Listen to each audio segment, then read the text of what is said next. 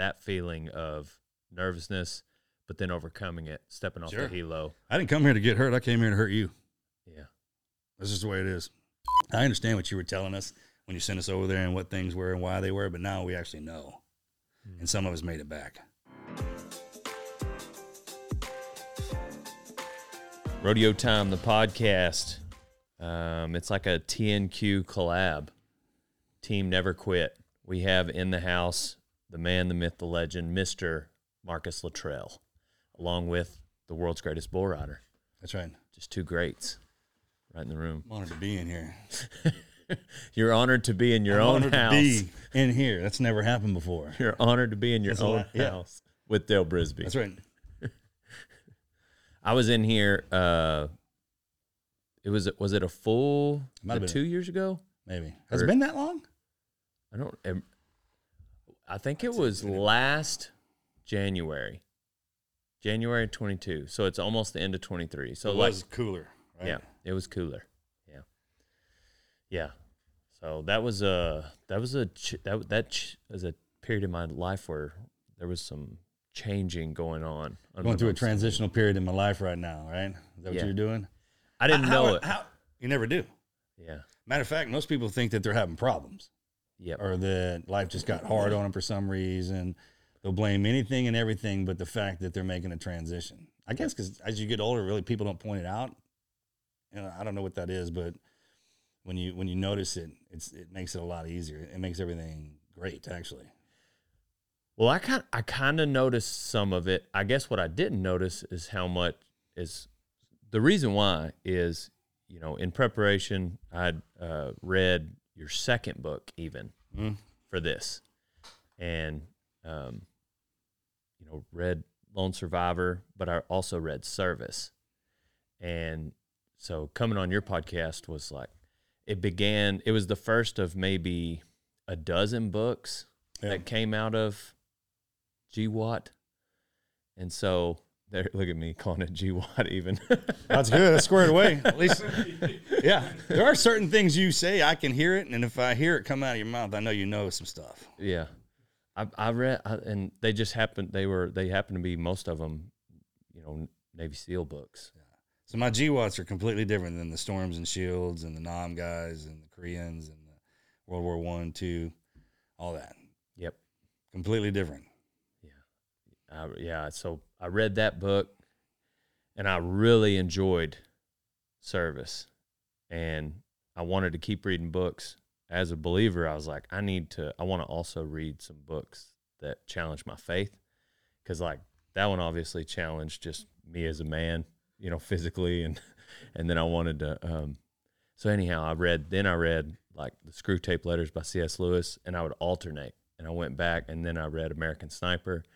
Then I read Mere Christianity. Then I read, uh, I could, it I could name them off if you weren't asking me on the podcast. No, it's good. Some of them are on that shelf right there. right. Into the Fire, Dakota Meyer. You know, just a lot of y'all. The best a, one he's a Marine. about our crew is the fact that it's uh, they're true stories. like life, like life wrote that book, Yep. and um, you you can tell when you read one of them. Yeah. and just lends perspective, especially from SEALs, because you got one from each walk of life down here, and we all got thrown into the same mixer. And it's just, I, they're my favorite. They're the one that motivate me more than anything. Well, you get mentioned in a lot of them. The the ones that I read, at least, you know, talking about um, Jocko's books Yeah. and Leif, all them guys, man. Leif we all served together. Right. This this is the best part about this, and this this goes for military wide. Is the fact that we were all over there together.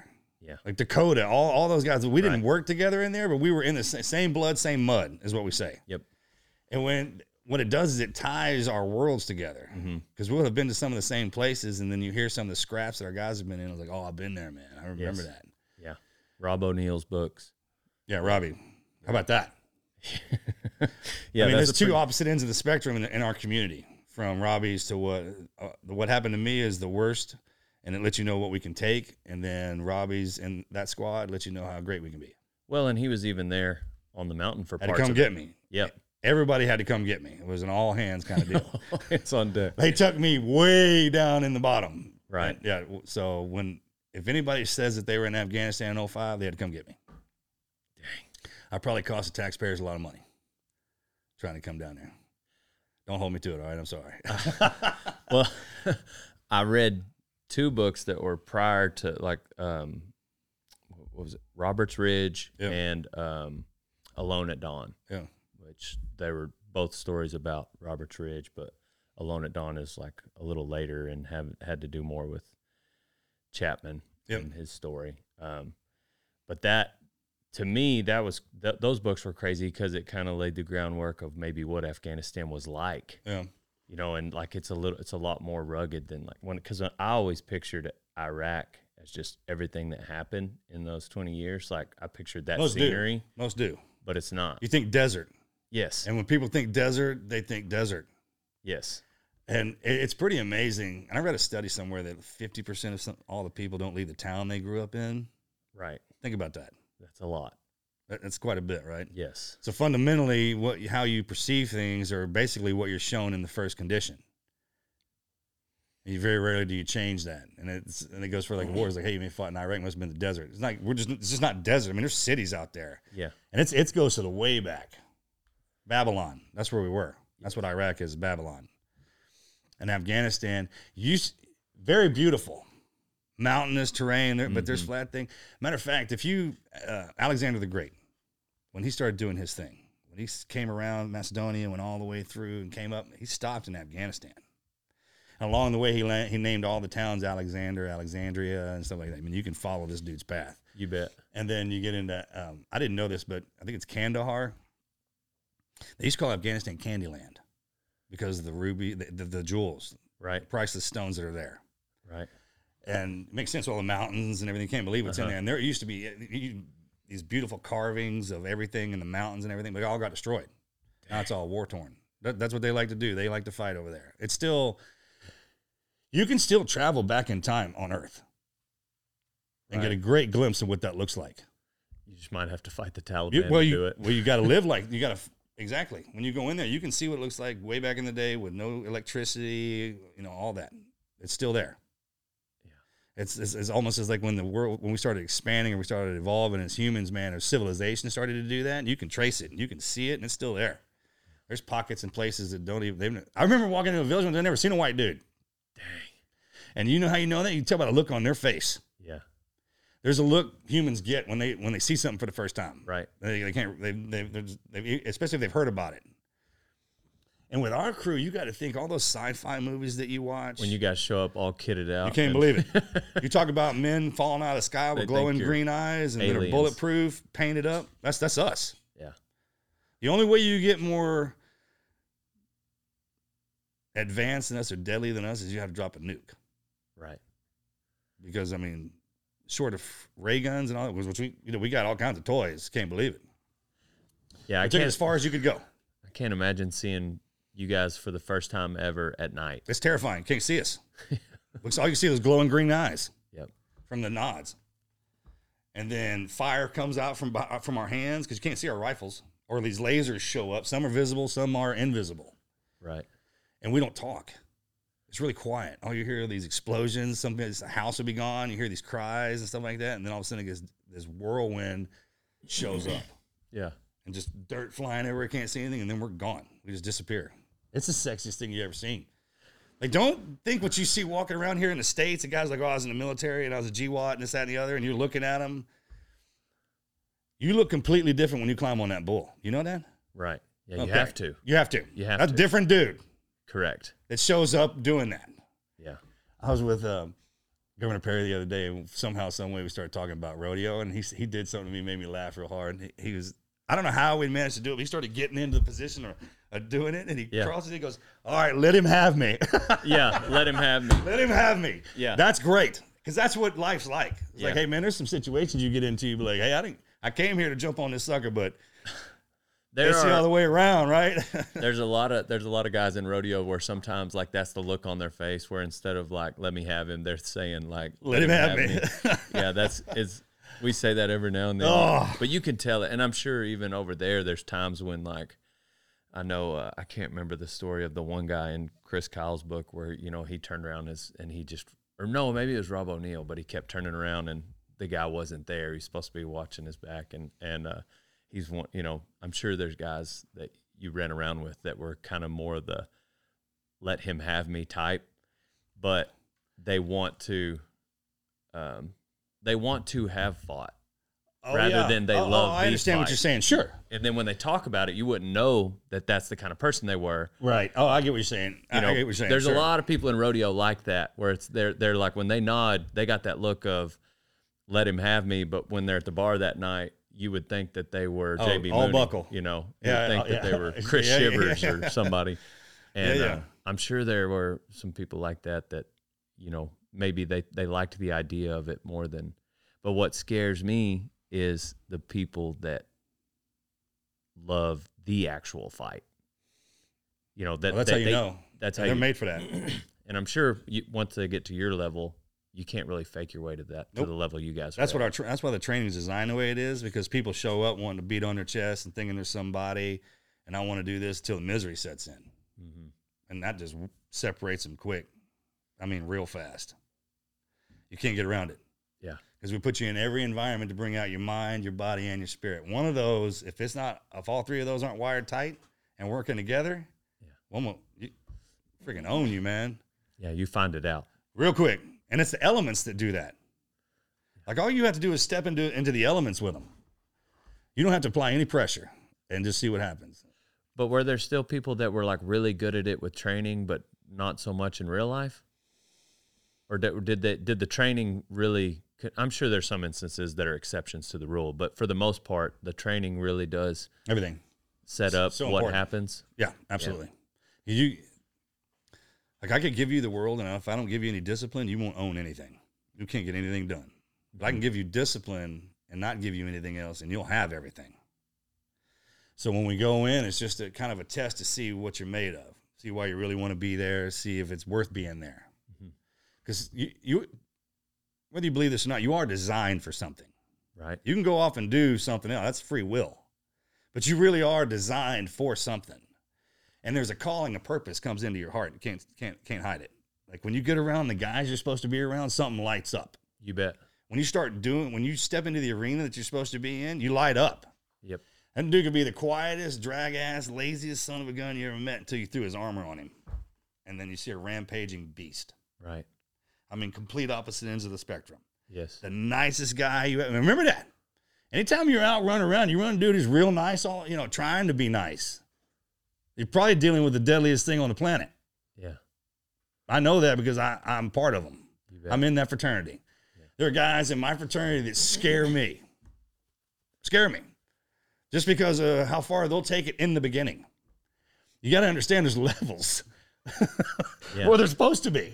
I got guys that'll go from zero to 100 miles an hour in a second just because that's, that's what they are. Yeah. It's like a, uh, everybody, when they walk around, they see a dog that's well trained, they love it.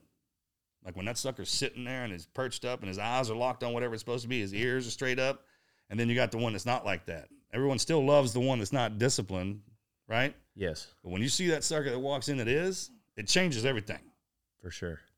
And what, what our training does is it starts all that and it keeps on. Imagine I'm raising kids now, so I'm always on to my, my kids about being disciplined and being a gentleman. You know how hard that is? Oh man. Yeah. To stay to stay it for one day all the time. It's, it's difficult. Like you actually have to put out to do that. To open the door every time the lady comes in, to say you're welcome after someone says you thank you, stand up when she stands up, sit down when she gets back, right? That all that, all everything that goes into making a gentleman or a knight or whatever you want to call them this day and age, it's actually tough Yeah. to keep doing every one of them. And there's a checklist, but the more you do it, it just becomes repetitive. Your body will naturally absorb it, and that's the same way it is in the teams. I mean, we they that's all we do is train. It's like a UFC fighter or some anybody else who ropes all the time. If mm-hmm. all they're doing is that, regardless if you're better than them, they can still get it. They'll still get it. American hats. You know why? Because I'm an American. I'm not a communist. I would be also wearing their t shirt or a cap because I'm on a podcast. I got these headphones on, but they don't sell those. All they sell, all they make are cabo hats because they're cabos. If you want to be one, wear an American hat. So one thing I've thought about pretty much since I've read your book, Service, it, in, in regards to training, Um, I think about it often, if not every day, every other day. Um, I'm sure you guys think about it a lot more too. But uh, the Mike Monsoor story. So to me, and and correct me if I'm wrong, was he on the rooftop with Marines, or was it other SEALs? They were doing block clearance, house to house. And that was in Ramadi. Yeah, in Ramadi. And Him and Marc Lee were together. okay, so You, you know, in the SEAL teams, if you get a Michael and a Marcus together, it's going to be on. a Michael and a Mark. And a yeah. Michael and a Mark, you Somebody's put the two get- together, it's going to be on. Somebody's getting a medal. That's it. Somebody's got. Usually, them are Michaels. If you look at our Medal of Honors, they're all Michaels. Yeah. Most of them. So um, I, I I thought he was on a rooftop when that happened. Will you correct me on that story? He was coming up and he got killed in a stairwell. Or, um, did- me, Mark did. Michael got killed. Oh, grenade. yeah, Monsoor. Jumped on a grenade. Right. Wasn't he on a rooftop? Rooftop, that yeah. yeah. The Or- grenade come over. So it's difficult to. It's like a rooftop could be another level in wherever in Iraq they sleep on the roofs. Yes, sir. You know what I'm talking about? hmm So imagine they were all sitting in this in this room, squared up, and a grenade came flying in there, and he jumped on it. So Can you how mu- imagine doing that? How I cannot, and that's my question. Do you know what- that's does how you training do that? Well, anybody named Michael has a servant heart. Yeah. We just don't hand names out here for just indiscriminately. I, if a Michael walks in the freaking door, you you need to know two things about him. He probably likes to get out of line and raise hell. Yeah. He likes to be bad till he gets caught. Yeah. But that son of a gun, when it comes time to protect, he can't help it. Yeah. They can't help it. Anybody named Michael will do that, Yeah. especially if they love you, even if they don't. And yeah, our training teaches all that and stuff like that. But man, when the rubber meets the road, it was like the first time you get shot at. You know, that, and that's why they do that stuff to us. And I, you can bet it was a mad dash to get on that grenade. Really. Yeah, with our guys. Who who was in there with him? Oh, I don't. I, th- I, I could have sworn reading your book. I thought you'd. Yeah, you'd- they're in there, but But anyway, yeah. regardless, he jumped on it, so got- they w- they would be safe, whether they were Marines or fellow Yeah. SEAls. How about that? I can't imagine because how much time did he have? Less than a couple seconds. Enough time to know what was about to happen, And then react. not enough time to, to get that sucker out of there. Yeah. Like sometimes when those things roll in there, and it happens a lot. Like it, in our crew, like they would roll them up on us. These grenade teams come in hard and heavy. We'd have to kick them down the stairs, or they wouldn't go in through the window, whatever. But with them, they did. And that you, if you check our history in the military, there's a lot of guys who have had to do that. Jump on grenades and die. So so one of the reasons that I think about it so often is because I mean obviously he's an elite soldier, uh, you know Navy SEAL, but like is that even possible with like a civilian? Like or does it does is the training something part of what gets him to that point? I mean obviously Yeah, sure. You, you would see it with a mom protecting her cubs, her Bet. kids, and it's something like that. It had to be love, because ultimately that's what drives that. you bet. I mean, you love the guys you're with. That, that's our baseline, you know that, right? That's Yeah. why they do the things that they do to us and beat us to death, and guys die. Like if you're standing there and you're taking someone taking pain with you, especially if there's other dudes dying and they just won't go anywhere, it changes everything. Yeah. Like the, the the greatest gift I ever got was when I walk in, and someone finds out who I am, they know that I'll not only take pain with them, I'll die with them. I've already proven that multiple times. So it it opened up a world to me that, that is hard to get into. I, I didn't even want it. I didn't ask for that. That just it happened, right? So God's will. But when you're with these guys, they can't. You can't believe how much fun we have because our training sucks. It's always uh-huh. hard. Right. It just is. But then if you're doing something with your friends, it's not work. It's like, hey, I don't care what we're doing. If the, all the guys are there, you know how hard we're gonna laugh. You know how hard we freaking laugh. I mean, you can because there's stuff we do that we get into that some of the guys aren't good at, and then you watch them struggle. you know, a little suffering goes a long way, man. Yeah. And if you're if you're suffering there with somebody else, it's not. Re, it's it removes a component. Being alone is terrible. That's usually when people end it because they're suffering silence. Yeah. You know, and we're all suffering down here. Yeah, that DJ Shipley told me the same He's thing. awesome dude. I was He's talk- the real deal. I was He's one of him dudes I was afraid of. um, about Mike, and that was the first thing he said. He's like, "Well, because I, was, it's just intriguing to me. I think if if you were to give, you know, most you know, adult males like like, hey, there's to come this appointment you have on Friday. You're to have to save some people, and you get ready for it. You get ready for it, and you're going, and then all right, here it happens. But just the the him jumping on a grenade, like that's the epitome of of a servant heart. But he only had two seconds, and that was his knee jerk reaction. And DJ said, "Well, it's you know, it's because his brothers are in there." Yeah. And so, like you said, love, You don't give a damn about yourself. right? That goes away. You get rid of that in training. They pull that away from you. Yeah. That's probably why it's so hard on us when we get into the civilian world because you're used to being able to rely on everybody. And now you can't. And you can't because everyone's trying to get one on you. Or they think, and it's usually because they think you're trying to get one on them. No one is as, it, like we pair up automatically. I get, you get my respect. That Trident says a lot. Mhm. And then you have to lose it. And even then it's difficult with us, man. It's freaking difficult, you know, because team guys, we like to mess up. Women, whiskey, all that stuff like that. they get they get strung out on that stuff. You can't can't fault it for nothing. Boys will be boys. And my guys like to play a lot. Yeah. But that's part of the training, man. However they captured that. And remember, if, if I can handle that and if I became this, so can you. Just hadn't leaned on you like that. Because now we're all civilized, it's a voluntary thing. Like you got to want to go in there. Right. But a lot of you guys, you know, you shortchange yourselves. You think you're weaker than you actually are. That's a mental thing. hmm And you know that because after you do something hard, you capture that mental, co- that clarity of what it is you just went through. And then not only that, you'll be able to see it. So you'll be standing next to somebody who didn't go through it and be like, oh, I can't do this. But you'll have already been through it. You'll be like, oh, yeah, you can. You bet. Not only can you handle this, you're going to do phenomenal in it. I, guess you know, being a young male in 2023, having looked at our nation that's been in war, and there's you know war fighters like yourself and Mike Monsoor and DJ Shipley that come out of that.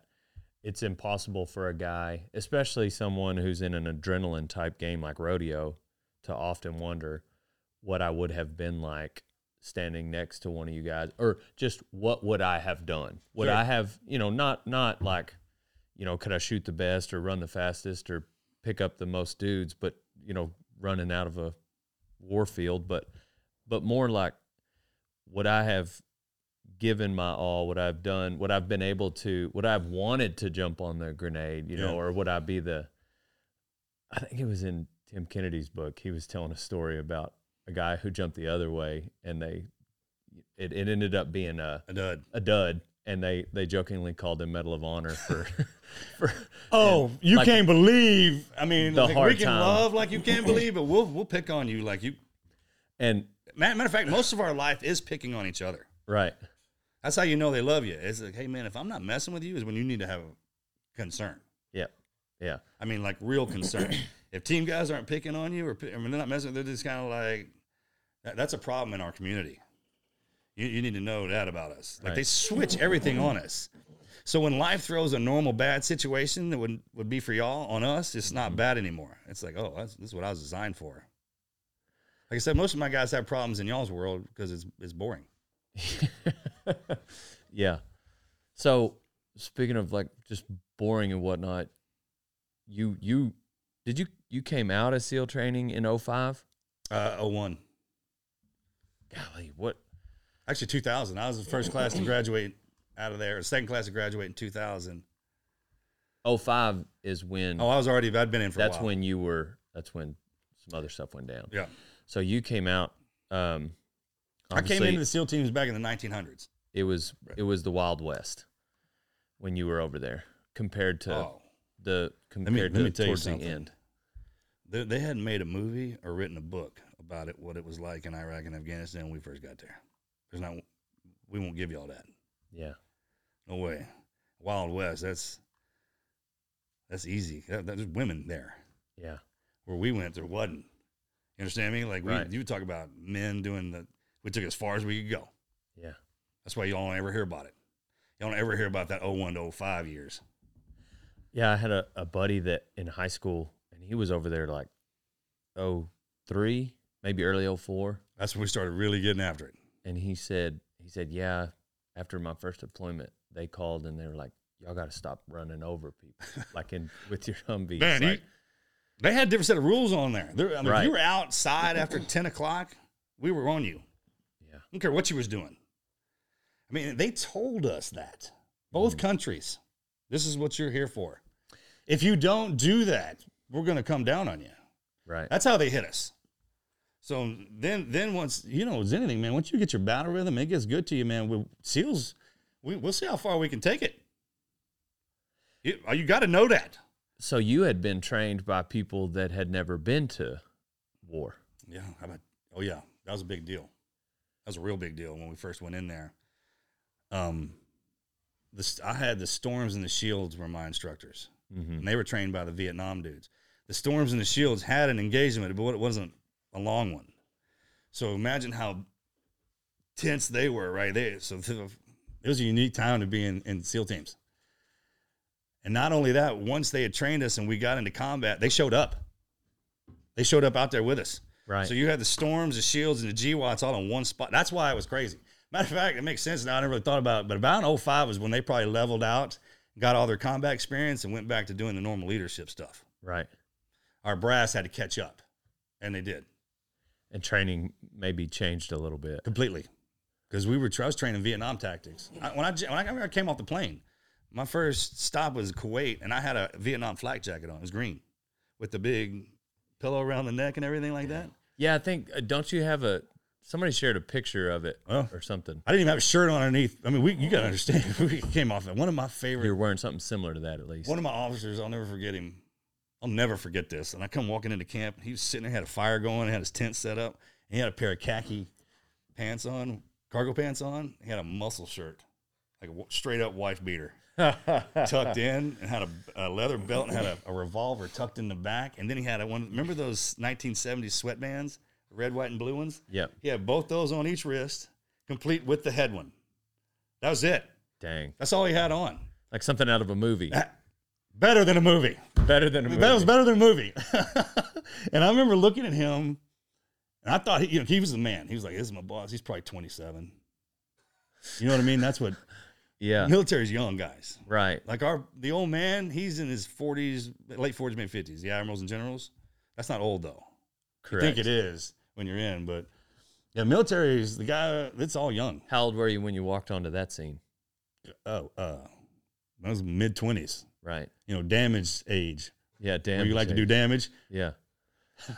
But so I tell you, man, I got a pure heart. That's my only saving grace. I got a wicked mind and an appetite for destruction. so did, did so you it, go, it was feeding all that. did you go to Afghanistan first, then No, Iraq? Iraq.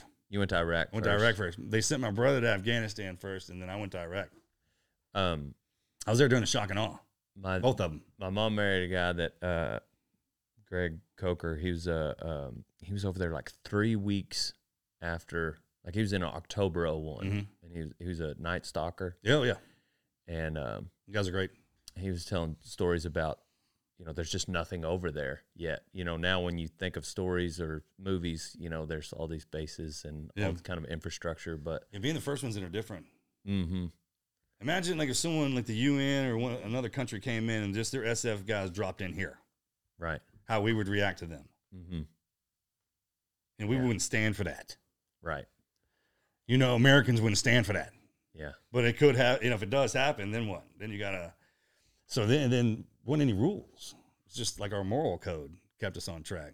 And the Night Stalkers are the best, man, because they had to learn how to fly those. They knew how to fly, like they practiced flying. Let me tell you when they got good is when they had to land in those mountains and in the cities. Like mm-hmm some of those pilots, man, would land. I mean, they'd come down in some build in between two buildings on the street. He's like, "Oh, get in here, watch this," and I mean, rotors just striking either side of the building, and sparks flying. And then just dropped the ramp. He's like, "You're good, get out." And I mean, we'd come flowing out there, and he'd be like, "He just take." It was the sexiest shit you ever seen. Like they come on rooftops and put one wheel down, or they drop us in the water, and the ass end of that helicopter fills up with water. And he's just sitting there going, I got it. I mean, these, and we're talking about 20 year old kids flying these things. yeah So think about the mentality. I mean, if someone will Yeah. dump them in the in the drink or on the boat or something, be like, "Oh, I'll go get another bird. I'll be right back." you know, if once you get your ass kicked in the military, if you come back with a good attitude, that that's good. If Right. you come up with a bad one, then we'll kind of funny you into a different category. But so in the, yeah, go ahead. I'm sorry. No, I you talk go all day ahead. about the pilots, man. They just you go ahead i uh what were you in Ramadi with Jocko? Yeah, yeah. Is that when you were under Jocko? No, no. So he he was there with Chris Kyle and, and Mikey and Mark and all, all of them. They Mhm. were uh, his platoon was ahead of me. Okay. So I'd gotten back from Afghanistan. I was in the hospital. I got out, and then I went to Team Five. And so when we deploy, there's there's they're, they're in order kind of deal, not team order, but like a it's hard to explain. But anyhow, um, so he was over there. So you saw him after I saw I saw, so I was on the 05. Advon. Yeah, yeah. after After 05, 05. I went back Yeah. in 06 and 07. And he was there. Uh, I, I, I was on the, I had made some rank, so I was in a leadership position. So I went in there first again, and um, he was there. I got you. You know him? I've not met him. No, it was just one of the books that that, intimidating look. books I read. Now he looks like a civilian. He's intimidating. You should have Right. seen him back in the day. I can Like, only you, you know, his face looks like it could fit in a Spartan helmet, perfect. Like Yep. a whole, you know what I'm talking about? Like I think he was should have been born back in the day, swinging Yeah. an axe at somebody's head or something. Yeah, like with that. 300. Right. Yeah, be in the movie 300. right there. That's where Yeah. he's at. And uh, he led like that. Like you talked to all those guys, you wanted to work for him. There's a couple of guys underneath you. had, Uh, his chief Tony, and then Leif Babin, hmm who, who's out now. They were they were all in the same platoon.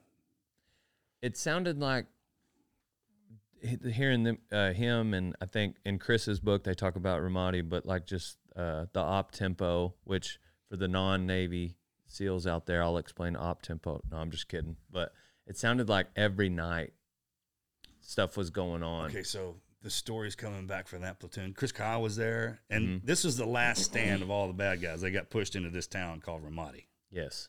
Okay. Well, Jocko took his boys in there, and he would go out in the daytime, Yes. and he would run American flag up up a building, up the side of to start a fight. To start a fight. Yes. He's like, "Come on, bitches, you you want to start something? I'm I'm here. Let's roll." And I mean, would kick ass. Right? They were dropping flyers, and uh, they're scared to death of them dudes. And then we'd just be sitting back. I was I was still in San Diego and Coronado, getting ready to come over there, and it, just reading all the after action reports were fantastic. No one can write up a, st- a story like trying to tell you how they got into a fight better than military people. Like, yeah, we rolled up on this dude, you know, like that. The lawyers hate it. We got lawyers that have to be like, you can't write, I kill, I smoked this dude, freaking, you know, you can't say that. you know, like I engaged the target, and blah blah blah blah. Right. That's the one thing about SEALs being from 18 to 27. We're all litigating lawyers now. We know every rule of engagement, every in combat. We've watched every law and order. You know, we know everything. But so Jocko was really good at writing though, wasn't he? So like I'm sure his after action reports great. were I mean, it would pull you in like a Grisham novel, but better because you knew it was just legit. Yeah. And I remember showing up out there. I mean, it was it was freaking war. Feel like if you can imagine what war looks like, and then you had this ragtag bunch of seals just stuck right in the middle because we're we're kind of like bastards. Nobody, the Navy owns us, but the Army and the Marine Corps own all the battle spaces. So when we get put in there, it's at the behest of them. Mhm. Back then, in those days, it was. And um, you would talk about having some fun. I mean, we would just, you got to. I mean, that we got to do our job, what we were trained for. Any imagination that a SEAL had of what it was to do that job, we got to do it. Yeah. And then we had the 160th with us. We had the Rangers, the Green Berets, and they wanted to get do their thing. So all of us wanted to be there. right. Like we wanted to be there, show the GWOTs. The, the GWOTs wanted to show the Vietnam guys and the Storms and the Shields that we, man, we remember we learned what you taught us. Yeah. Not only that, we, we want to show you. Yeah. And we did. we, we definitely did.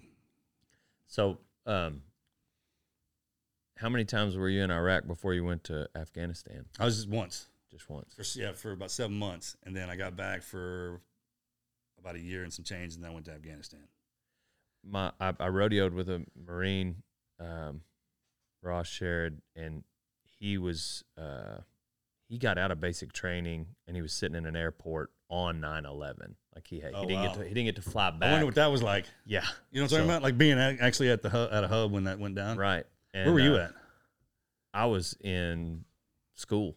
Yeah, Yeah, I was. Uh, we watched the second check. tower. Everyone did. on on, and Yeah, uh, everybody did. But um, but he was just talking about like rolling out of the back of one of those amtrac's with the very first time they got shot at with a bunch of guys and you know leaders who had never been in battle, and uh, but he talked about I can't remember what town it was in over there, just the largest cemetery Oh yeah, in the world, yeah. and clearing out the Clearing that cemetery. clearing the cemetery. Those are the worst. Yeah, because there's there's tombs they're, they're above ground. at above, and then there are holes. Like you have guys patrolling at night, just walking, bloop, disappears.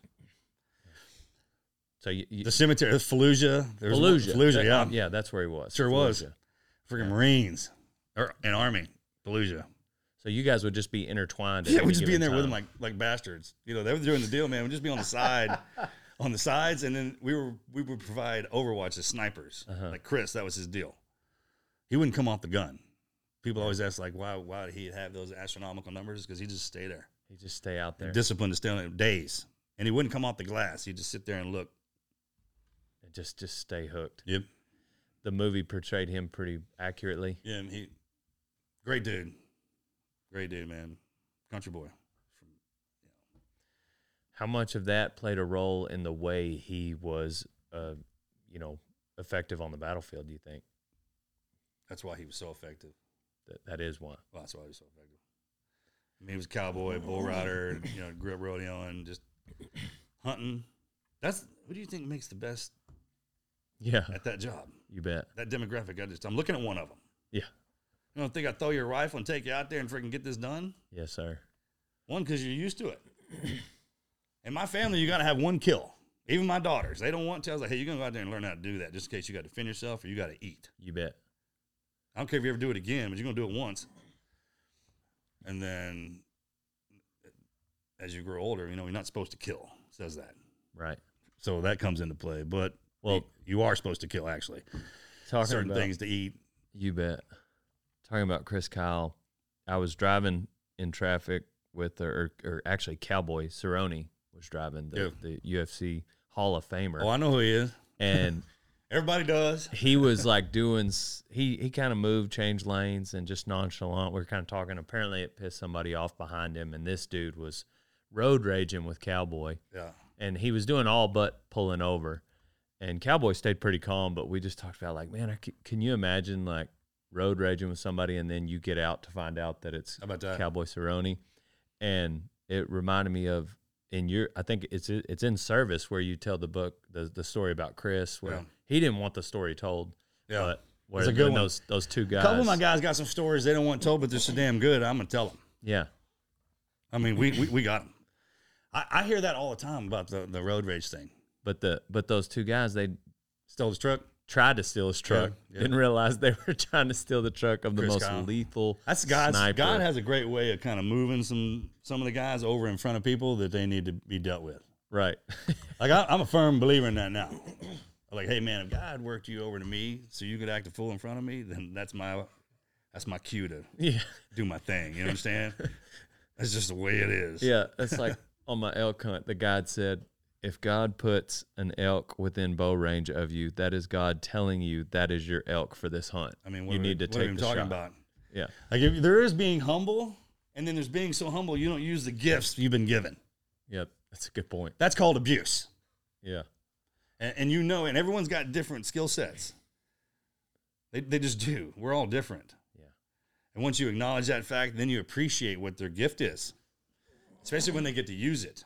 It's like with any other person watching somebody do what they like. When you were talking about watching us do our thing, you couldn't imagine. Do you understand when we come out and watch y'all at the arena? And I'm always thinking, I was like, I, I could ride that better than he could. Guys do that. That's a that's a thing, man for sure. we all appreciate each other's worlds because we understand how hard something is. Like Uh-huh. you compare my life off of what you've been through, hmm which means it has to be difficult because I, I know what you have to go through. So it takes a lot to do what you do. That's Well- where respect comes from, and every man searches for that. That's what you want. That's why you earn money. That's why you get out and get a skill set. You get a job. Is you want respect from your fellow man.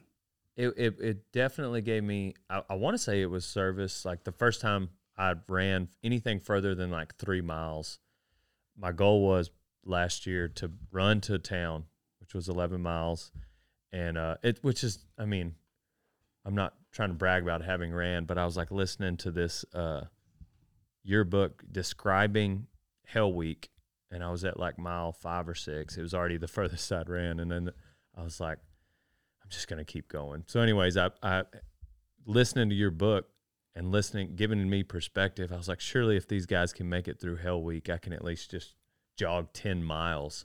but just the insane perspective of trying to imagine you guys going through that. Not to mention, you know, being on the mountain, the your experience there, but just listening to Hell Week, Yeah. and I can't imagine the the perspective it gives you guys from that point forward in your life. you can do anything. You can do anything. Anything. Once they once they secure you from Hell Week, it, it, there's a physical, mental, and spiritual change that occurs for the rest of your life. for the rest of your life. Can never go back.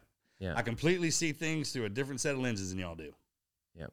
Like Marcus, you have to run to Houston. Okay, check. Let's do it. Let's go. I got a guy I can call that will freaking motivate me the whole way if I have problems. Yep. And that that's perspective when you're in there going through something because we all have a cross to bear. Mm-hmm. It's going to get tacked on you. And when you're hopefully when you when it does, you got some guys next to you that it's not a thing for them. There'll be some stuff that you go through that is, is simple for somebody else, but it's difficult for you, and that's why they're there. That's all guys need too. You just got to look up, man. And the minute I thought I was suffering, I just kind of turned my head and look at one of my boys and look at their face, and like, oh, he's definitely got it worse than me Yeah. and then makes everything all right because they're not going anywhere. I mean, the stuff that comes out of it, it's it's it's, it's very very difficult, right? But it does. There there are a few things that a seal goes through. Hell Week's one of them. When you get your trident stamped into your chest, physical change, physical, mental, emotional, everything changes. You can feel it, you know it, and you never take it off. Hey, yeah. Yeah, hey, That's right. coming at you live. Rodeo time dot Kevin. RodeoTime.com. So if you're enjoying this episode, hopefully you'd enjoy these shirts. They just went live on RodeoTime.com. Uh, all limited edition. We got a new JB Mauney shirt, very limited. That one will not come back. Caps, shirts, even a hoodie. RodeoTime.com. What would you advise like young people that are deciding trying to decide whether they want to be a Navy Marine, you know, in the Navy and the Marines Army because they're nervous about if they were to fail some reason, they would then just have to be on a ship. Yeah, well, everyone address that? fails down here. That's part of life. That's kind of what it is. But get that out of your head. Right. Just, just what if you go in there thinking about this, especially if you're talking about it out loud. Yep. Like That- we, we just don't even talk about like people will start talking about bad stuff. What if this happens? I'm like, as soon as you put it in the air, Yep. It's you might possible. As, you might as well do. yeah, because uh, exactly, we don't do that at all. that just seems to be the the one reason most I, I hear you know That's an excuse. It's not really a reason Yeah. because they're not committed into doing that, or they're, probably not their purpose. They're doing it because somebody else wants them to, or they think it's they've seen something cool in it. But all that goes away when you're there having to go through it. Like my brother and I have seen some kids go in. They watch the movies and documentaries, especially when you're hanging around one of them. Like mm-hmm. everything I'm telling you about my community is is firing you up. Like you want to go do it. Right. But I'm sitting here telling you, no, no, you don't. It's terrible. it's the worst, hardest job on the planet of Earth. That's only a handful of us. You're not supposed to do it, Yeah. but I couldn't help it. Like it's a like you just know, like you know what you are. You freaking Yeah. know it. And the minute you step next to something that's just like you, then you really know. hmm And they all show up at one spot. And I mean, once you get in together, it's the greatest life. It's the greatest life. I miss it. Oh man, I understand the purpose of it now, what it, what it was for, and what it got me, and where it got me. But it's like with anything, man. You can't stay in one spot and have that much fun all the time. It's not fair. Yeah. That's kind of it's like, hey, there's a reason why there's time limits. You just can't you can't be in there. The young guys, it's a young guy thing. Right. And then once you get your discipline, oh, you got to grow up. That's the hardest thing I ever had to do. Become an adult. Freaking hated it. W- One thing I observed with like a lot of rodeo cowboys talking about like being younger is it's almost just like i i the word is escaping me, but just like a naivety towards the dangers. Yeah. And Oh, then it's not dangerous to you when you're young. right, It's only dangerous to you if you get when you get old. Right. Like guys don't think about like what a bull or a bronc. That's what I'm saying. You don't have to because it's not dangerous to you. Right. Your body is designed for that at an age to take that. That's why those those thoughts aren't in there. hmm But then as you get older, what that's designed to do is like a sign telling you this ain't your job no more. hmm You you've moved on. You can't go back. I mean, you can understand it, but you're not supposed to be in that arena. And so God changes stuff inside of you. So you will know it. Because if your body's always online in your mind, that never goes. And that spirit, man, it only gets ramped up. I mean, you don't think I still think I can do a front flip, and freaking three kicks and freaking all that. Yeah, I, in my mind, I can. If I went out there and if I tried to stand up right now, I had to give it a second. the whole knee doesn't do what it's supposed to, right? That's God's little way of turning things off. Yep. You got to look at it like that. I mean, there are levels here. When you climb in and then you go on the downside, but once you grow up, you become an adult, you'll know that because the kids around you be asking you questions. They'll need guidance. And that's how this whole thing works, man. As you go through your scenarios, you learn from, them, then you turn around and you teach the ones coming up underneath. If you don't do that, stand by because it can get dangerous. Freaking undisciplined kids, they're, they're dangerous, man. Yeah. I uh speaking of, you know, giving advice, so I usually get either a text or a call from you once twice a month and um it it, it it's been super helpful for me, you know, with having like my dad die, you know, 10 years ago and having to navigate the world and what's going on. And so getting just occasional you know advice from you. For instance you know i think right when the ukraine stuff happened you know as one of the first conversations you and i talked but getting some advice from someone who knows more about what's going on in the world was super helpful. And then i met travis pastrana and turns out like he's got that same relationship with you. And it made me wonder like how many of us you know young guys out here are because sometimes whenever you text or call it's very intentional and it's on a specific time. Uh, and then when you get off the phone it's almost like you know you you're very scheduled about it and it made me wonder like maybe there's like a dozen of like Dale Brisby, Travis Pastrana's like people that Marcus has under his wing that he took. Can't imagine what kind of team I got. Yeah. It's taking me a long time to build you all up, but I got you. and I don't want to, I'm not even, I don't even want you to tell me who they are, but d how many, how many? Or you can't tell me that either. It's all, it's all top secret, classified. It's all classified. Well, But- if you knew there was one, you got to know there's, there's there's there's others. Right. Yeah. I, You I are. Don't get me wrong. I mean, that, that's like in your arena. right. Like you, the best way I ever heard this explained is like so. Everything down here is a vibrational tone. You understand that? Mm-hmm. Like even this table vibrates at a certain where it makes it a solid, right? When you turn on the radio, there's a certain music you like to listen to because it catches you, right? It's that vibrational tone that they're pitching out. Imagine your birthday is your radio station. And when people listen to you talk, man, they like the way you your your tone, the way you sing, the way you speak. It like catches them. It doesn't matter what you're saying, man. I just like to hear you talk. You, you understand what I'm Yep, saying? yep. Okay. You speak a certain language that only certain people can hear. I got you. Now, if I took you over to the NASCAR folks and we want to sit down and start talking NASCAR, but you're throwing rodeo terms, they may get it. Most likely they won't. Right. You understand where I'm going yes, with that? absolutely. Okay. That's where slang, that's where it talks about multiple tongues. Yep. How many you- can you speak? Right. You speak yours definitely, and you're definitely speaking mine now. You understand? I can hear some of the verbiage out of your mouth. You're learning my language. Yes, sir. You can hear what I'm saying. Good.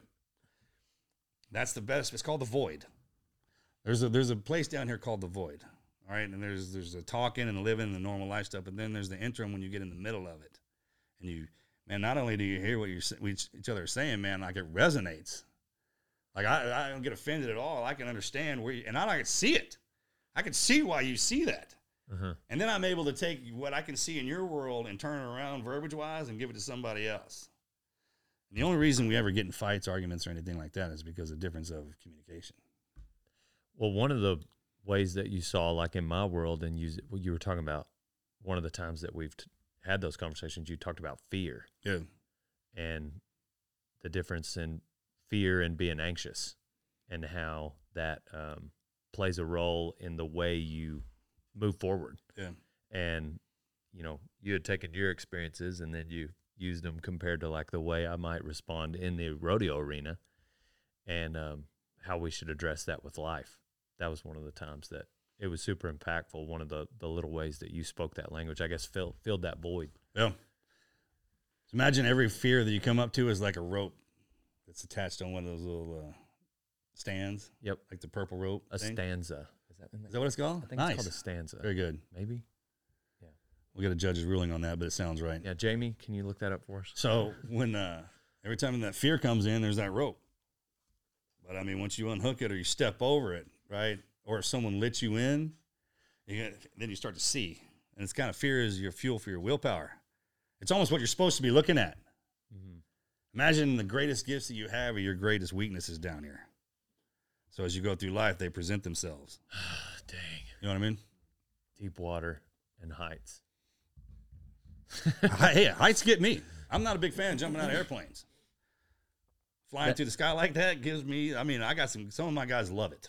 They they freaking know they're angels and they can fly through there. And I mean, they just. But every time I get up there, I'm like, man. And then I spend most of my time underwater. I don't really have a problem with that. Being underwater is easy, but Well, yeah, you kind of grew up. Or I got that part, under- yeah. yeah. They, that's the uh, one thing I was. I will say I was good at. So the so I love how you're describing that and like the way when you are fearful of something or nervous about something, that's what you're meant for. So because I could just imagine there might be times when you're on your way in the back of a helicopter where or or was it even was that one of those moments where that little Here's where your friends come. Yeah, oh yeah. yeah, the anticipation of death is worse than death. Yeah, Anticipation. that's Yes. worse than death itself. So just I- like at a rodeo. absolutely. Well, Same with a fight. As soon as uh, that first sort of punch is thrown, you're like, Then it's on. "Oh, It's on. right. Exactly. And, and it's the same way. As soon as that, that ramp goes down and we fast rope out, and believe it or not, there's a couple of guys that I always look to, like the Stoics. Like Mm-hmm. their faces never change no matter what we're doing. These are their voice inflection or the tone. Like, hey, you doing? It's pretty bad. Yeah, how you doing? This is great. You know what I mean? That kind Yeah. of thing. Them guys. Like Jocko maybe. Jocko, thank you. And he's just like, man, he always looked like he knew what he was doing. That's a confidence. Like guys resonate with that. You need one. You need one, just one. And I could, you know, you can feel it. The spidey sense, that's real. You can you can sharpen that sucker. So even when that thing would be going off, once you know what you are, all it takes is somebody to remind you. And then there's nothing else down here more deadly than you are. It, it removes all doubt. Yep. And we know that just because that's a fact. I uh I got to go on Derek Wolfe's podcast the other day. He's a defensive lineman for the Denver Broncos. He just retired. And Mhm. He won a he was in the NFL for 10 years. He won a, a Super Bowl with Peyton Manning, but I asked him what he missed the most and like as quick as he could answer, he kind of looked up for a second, but he just went straight to he said uh, the violence. And I it made me gave me chills just cuz he's not one of those guys that you think about well being in the NFL for 10 years you know multiple combat deployments would be the same thing it's just like you're obviously not one of those guys that let let him have me I want to just have this is something I want to have done Yeah. this is rather than this is something I enjoy doing and I'm going to miss that feeling of nervousness but then overcoming it stepping off Sure. the helo I didn't come here to get hurt. I came here to hurt you. yeah That's just the way it is. That kind of mentality. And especially when you're, I, I couldn't imagine what it'd be like in the league, but when you're going against other guys and like you hit them and they go down and they come, I mean, you know, you physically hit them right and they they and they stand up and like, that's a good shot. Or something like that, right? And you're like, Uh-huh. that, that has to do something to a man. Like when you have that ability to freaking think about discipline they have not to go around town and wreck everybody just because they can. I mean, they have that ability. What's stopping them from doing that all the time? Discipline and, and love, thank God. yes I got, I got a whole crew of guys that love to kill things. Thank God we have discipline because if we if you said something I didn't enjoy, No kidding. you know what I'm talking about? no one ever thinks about that anymore, but you should. Yeah. The most dangerous thing down here is that human. Yeah. That's what, you know, Jordan Peterson talks about being dangerous, but then being able to control it. Those are the most dangerous guys you got. Did Did you ever feel like talking about your ability and being dangerous and stepping off that helo? Did you ever feel like when you did after the first punch? I feel like the best way th- after reading all your books, all these your guys' books, like they would really the only time they might have an upper hand on you is if they had way more numbers. Did you ever feel like you met like someone who had some sort of training where it's just like, oh, this is a good fight, even just one on one? Yeah. The Chechenians are good. Oh, the redheads. Man, there's some boys over there. They, All the mountain boys can fight. They whipped our ass. Yeah. I mean, they're. I'm real upfront about that. Really? Oh yeah, I'm not one of them guys be like, oh, a bunch of punks. Like, no. Mm-mm. And if you're badass, and I know it, I'll tell everybody that you are. You bet. That's just that's a warrior mentality. You know what I mean? Right. It's just a warrior mentality. Don't So- take anything away from them on their fight capacity. Like talking smack's talking smack. I can do that all day long. But like if we're doing a straight up conversation, like, yeah, man, it's fucking tough. Why do you think we're fighting? Yeah. I mean, that's just that's how it is. Yeah. But then you so- you know, you know, and we know because there was a couple snipers. Chris killed a lot of them that would be out there that were real good. Yeah. I mean, guys would just be dropping, and that's intimidating. When you got somebody shooting at you, you know where it comes from. That's demoralizing, actually, because you don't know where to go. Yeah. Like, hey, I'm gonna hide behind that barrel. I'm like, well, what if he's on that side? No kidding. The, the snipers are the worst. Yeah. I mean, because you just literally don't know. You try to t- take off running. I'm like, well, Yeah. I want you to run. Yeah. Then I'm gonna really have some fun with you. So then you see these guys kind of doing all the zigzag, and like, you know, well, how do you even get out of that? I remember there was a few times we got hit by s- some snipers, and it was like, man. And then there's you know, th- that's all they do over there. There's plenty of time to work. Like grenade teams, these grenade teams would show up on us, three or four guys, man, and just work us. Like they had all the tech because they know the the terrain, the area where the. I mean, we may know the buildings and the sides of the buildings, but they know where the damage is on the street Uh huh. and like what doors are open and who lives in where and who's cool and who's not cool. I always think about it like that. Imagine us going overseas into a city and fl- and fighting the the Bloods of the Crips Yep. in their own neighborhood. It's just not a good, uh, you know, you just wouldn't do that. Yeah. And if we did do it, we'd have to go in there for some destruction because the house, you know what I'm talking about? It's just like, man, Uh-huh. they just move and they'll come back around. If you don't live in somewhere and trying to occupy, it's very, very difficult. Yeah. It was an impossible job we put on them young guys. I mean, think about us 18 to 25. That's who you send over there to be diplomats. hmm Yeah. Uh, we're just, that's not what we do at, at that age. Ross. Ross said they had a lot of snipers even over on the end of like the the cemetery That's what, yeah. in Fallujah. That would be Man, dude, that they would were everywhere. and then they'd be but, th- but and sometimes they'd even be like in a mosque where you guys couldn't Hospital. do anything. The, there was one guy who was in a hospital.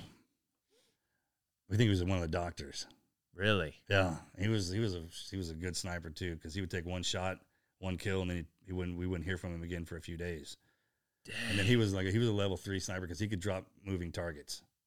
He could hit he could hit some of our guys while they were moving, and then um, always out of out of that hospital.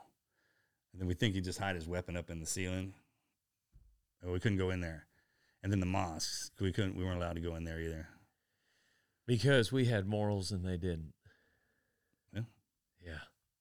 Most people overlook that. I mean, we're, we're very violent. We're men of violence. We're not really violent men. I mean, some of my guys are violent, but if you put a rule on us, we follow it. Yeah. That's what soldiers do, SEALs do. I mean, we're not just out there inadvertently just doing our thing, man. But once you tell us to do it now, get out of the way. That was one thing I didn't realize before reading the, all those books.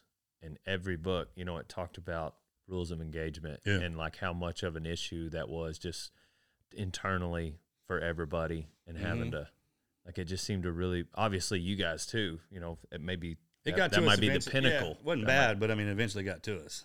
right? Just, Like a lot, a lot, of, a lot of the regular army guys, the grunts and everything, they- they'd have to be shot. uh or I'll give you for instance, we were we were doing a sniper Overwatch mission, and we were in this in this building, and there was a guy, there was an army guy, he had a sixty with him, and then one of my snipers was in the tower with him, and they started taking gunfire into the tower. He's like, "Hey man, hit him with that 60. He's like, "Man, if I ain't getting hit, I can't shoot back." That's what he said to me over the radio. I was like, mm, "All right." I was like, "Well, just do your deal, start shooting." To my guy. yeah. But yeah, there were certain times in the war, like when they were trying to cease, you know, trying to do the diplomatic thing, and they would, we would obviously have to be like that. Yeah. So if you if you run across a GWOT man, he's he's got a lot of skills. Yeah. Not just gunfighting skills. He's got people skills. Right. Because you, you just had to Had to. from every situation. Yep. Dang. What um one of the things that I asked you in when I was on your podcast, I was talking about, man, if something was gonna I think the way I worded it was like if something was going to happen with our country, would it now be a good time since we have all these war fighters that are trained, you know, people like yourself that are now training the up and coming, you know, 18, 19 year olds. How do you feel about that? And and this is kind of maybe more a little bit of a selfish question for for my peace of mind moving forward. How do you feel about the timing of everything that's going on in the world today and does it give you peace moving forward? Not complete peace. I, I don't have a worry at all. Really? Nope, not one, at all. Yeah. Excited actually. Yeah. And when it comes to our country, if anybody's out there in America and you're worried about, it, let me tell you something. There's a big difference between training to fight and actually being in one. Those are huge differences. So for the last 20 years, your boys and girls who've been training, we've actually been fighting, and now we're back. We made we made it back home. So just kind of sitting around. Yeah. And if you if you can imagine if anything was to come into this country, what they would run into, you just think they're going to run into the army and the Marine Corps. That's not at all what lives in here. They'll run into every sci-fi monster, every animal, every Freddy Krueger, Michael Myers, Predator. People will come out of the woodworks to do stuff just to see if it works. All my farmers will be running over you with tractors and hay spikes. Yeah. I'll have every 18 wheeler blocked every road and run over every tank because my people like to fight. Yeah. American, you want to know why America's always in something? Well, one, we're made up of everybody, and two, we like to fight. Yeah. We just do. And for anybody to deny that would be lying to uh, all of us. Yeah. That's, that's just the way it is. Especially if there's a reason. Like a lot of our guys, you know, like talk smack, whatever, man. But if, you, if we got a solid reason, like with Israel, that says in the Bible, man, you're supposed to back them up. That's what I know. Period. Yeah. That's why everybody's like, hey, like you got Ukraine, all these political wars jumping off. That's one thing. When something serious jumps off, like like serious, everyone knows about it. Right. Like if people are complaining about the weather and who you're sleeping with, everything's great. Everything's great Yep. if you're complaining about them things. When things get hard, you'll know it. All that kind of silliness will go away. Personal stuff. All the personal baggage will go away when war kicks off, especially if it happens in here. Mm-hmm. That's for sure. But the way things are looking, it probably wouldn't happen in here. No, that'll happen somewhere else. Yeah. How different, you know, I was listening to somebody talk, they were, I think it was on Sean Ryan's show. I was listening to a CIA guy talk about how every war is different. They're not going to look the same. Even like you had prepared for like Vietnam, well, then Iraq was really different. You Oh, know? yeah. And so, like, if there is another war, it would look completely different. Even Ukraine was like a proxy war. Look, we have sat the satellites in space now. Everyone knows where you're at. mm-hmm. They can see underwater.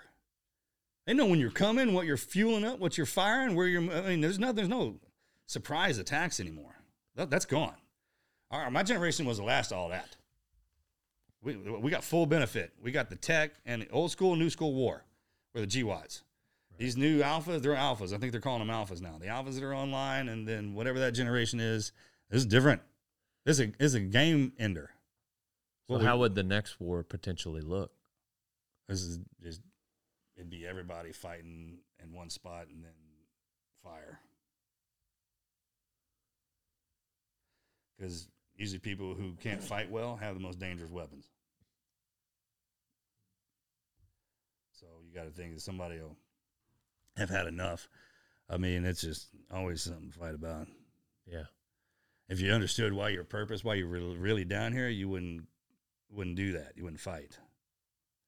We're, we're we're actually built for better things. We're actually built for greatness. Mm-hmm. So to be to be doing that is, is something. But talks about it. I mean, how long? There's just enough's enough, right? And you got to finally just say, hey, we all grew up that way. You know, somebody picking on you, messing with you all the time, man. After that fight goes down, it's over, Mm-hmm. right? Everything's usually cool. Yeah. But the next one will be, yeah, it'll be all everything's in whatever we got to play with. It'll be in the war, everything. Yeah. And we we already dropped a uh, a nuke. Two, we, when we dropped those two two bombs, three. I mean, excuse me. That was- we changed the rules. Yeah. you know what I'm talking about? Well, like we initiated that. right. So Well, that's uh that's comforting to hear you just talk about, you know, like how little, you know, you're worried, you know. I 'cause- don't worry. Worried? No. Mm-mm. yeah. You can't imagine what that would be like. Just because our guys love to make the stories, And my guys and girls, my the GWOTs have fought with the chain around their neck their whole life. Mm-hmm. You'll never actually, no matter what you've heard about us, it was nothing. It was probably forty percent of what we're capable of because of the rules and everything. A real war is like, hey man, I came here. I'm gonna, I'm gonna, I'm gonna get rid of you. Yeah. There's, I mean, we're not talking about nothing. What are you, what are you even talking about? Yeah. So that's just the way it is. It's 20 years of war, uh, a housing crisis, a freaking pandemic. I mean, a biblical freeze, a biblical heat strike, you know, a, a biblical flood. You beat our people to death in every way, in every capacity. They're upset. They just got over being sick, so they're kind of hungover. They don't think that the, the, when you step back and actually look at the earth and what everyone's having to go through, everybody's pretty worked up about something. Yeah. Okay. Kind of hard to calm down from that. You know what I mean? It's just hard to calm down from that, especially when people start fighting. So What um how's your brother feel? He's the same way I do. He got sent up there for a reason. He's trying to figure all that out. I mean, we were talking earlier. There's no leadership Yeah. in any of the houses, Right. none. And um, Yeah, they don't they he's don't brand new up there. they don't have leader in the house. Oh, I have a leader in the Senate. He's been he's Checked out. mentally compromised, and then obviously POTUS has been mentally compromised as well. I checked mean, we can all see that. Yeah, checked out vacation, whatever you want. How you know, be polite. I'm him, trying and, to be polite. him in the Senate. Yeah, they're let's go get some ice cream. I'm not saying anything that's not true or a fact. So I mean, if you're wondering why things are difficult now, and it's funny because right in the middle of when America is going through uh, what we're going through is when the world's falling apart. That done. I mean, I, I don't coincidences aren't really a thing for me, but Yeah, they a lot they of people are putting this together, right? a lot of people are realizing like I hope so. Yeah. Well, and even the rest of the world, it's like if we're going to do anything out of line, we need to do it now while America's not paying attention. Yeah, I think it all started because people let stuff slide. Uh huh. Like I, I like the political game and the way they're going back and forth. I get that it's kind of rhetoric, but the minute they relaxed the grooming standards in the Senate hmm is when when I noticed. Yeah. That's when I took uh, attention. Because if you let that slide, what else you let slide? And that's all it takes is for leadership let something slide. Because if the kids are looking at it, then it must be okay. That's how this works. Yeah. That's why you have to act a certain way. That's why you have to grow up. And they're Well- not they're not doing that up there. Well, there's there's literally so like kids going through boot camp right now. They've got like, you know, a, a version of DJ Shipley as their drill instructor who's been through all this that? stuff. Yeah, right. You know, so like that that would be what was encouraging yeah. to me. Yeah, yeah, you know, exactly. because not that you, I mean, you guys in in 01, like you said, the Desert Storm guys were, you know, but Desert Storm wasn't quite G GWOT, and I just I think that there's a there's a little something to the fact that you know there's this whole nother level of experience out there and the stories you know that are fresh. yeah. So that's encouraging to me. Uh, getting draw trying to draw the good out of the bad. The only difficulty I see it is that the kids that are going into the uniform are becoming exceptionally strong, and the ones that aren't are becoming exceptionally weak. And so when you divide them like that, I'm curious as to what the relationship will be. You bet. You know what I mean? Yeah. Then you got the kid, the the, the COVID babies. They missed all that school, so then if they're not educated and they're mentally weak, and then they're physically weak and they're spiritually weak. You understand? All the things. All the things. Yeah. It's like a one of those wouldn't be bad. You could one, two of them wouldn't be bad. there'll be like a chunk of people Yeah. coming through of a certain. We got people won't, that went underground won't come back up. Yeah, I mean, they're probably still down there. yeah, and and, and if they're not physically, they're mentally. That's right. Yeah. I mean, well, I, I I've been talking about this a lot. You hear that mind, body, and spirit, mind, body, and spirit. Everybody's heard that, even if you're if you've studied it. So there's three types of humans. You got body people. You can tell when they walk in the door. He wasn't born looking like that. Yes, sir. You got to earn that. Mm-hmm. Not only you have to earn it, you have to hold it. Right. So when you see somebody walk in the door, you automatically know that they got discipline and they can take pain and they'll stick to a routine. And you ask them too, like, hey man, what, why do you go to that gym? Why do you do well, that workout? And they'll be like, this is how it this is how it affects my body. Not only that, this is always what I say this thing's made of clay. After two weeks, you can mold it.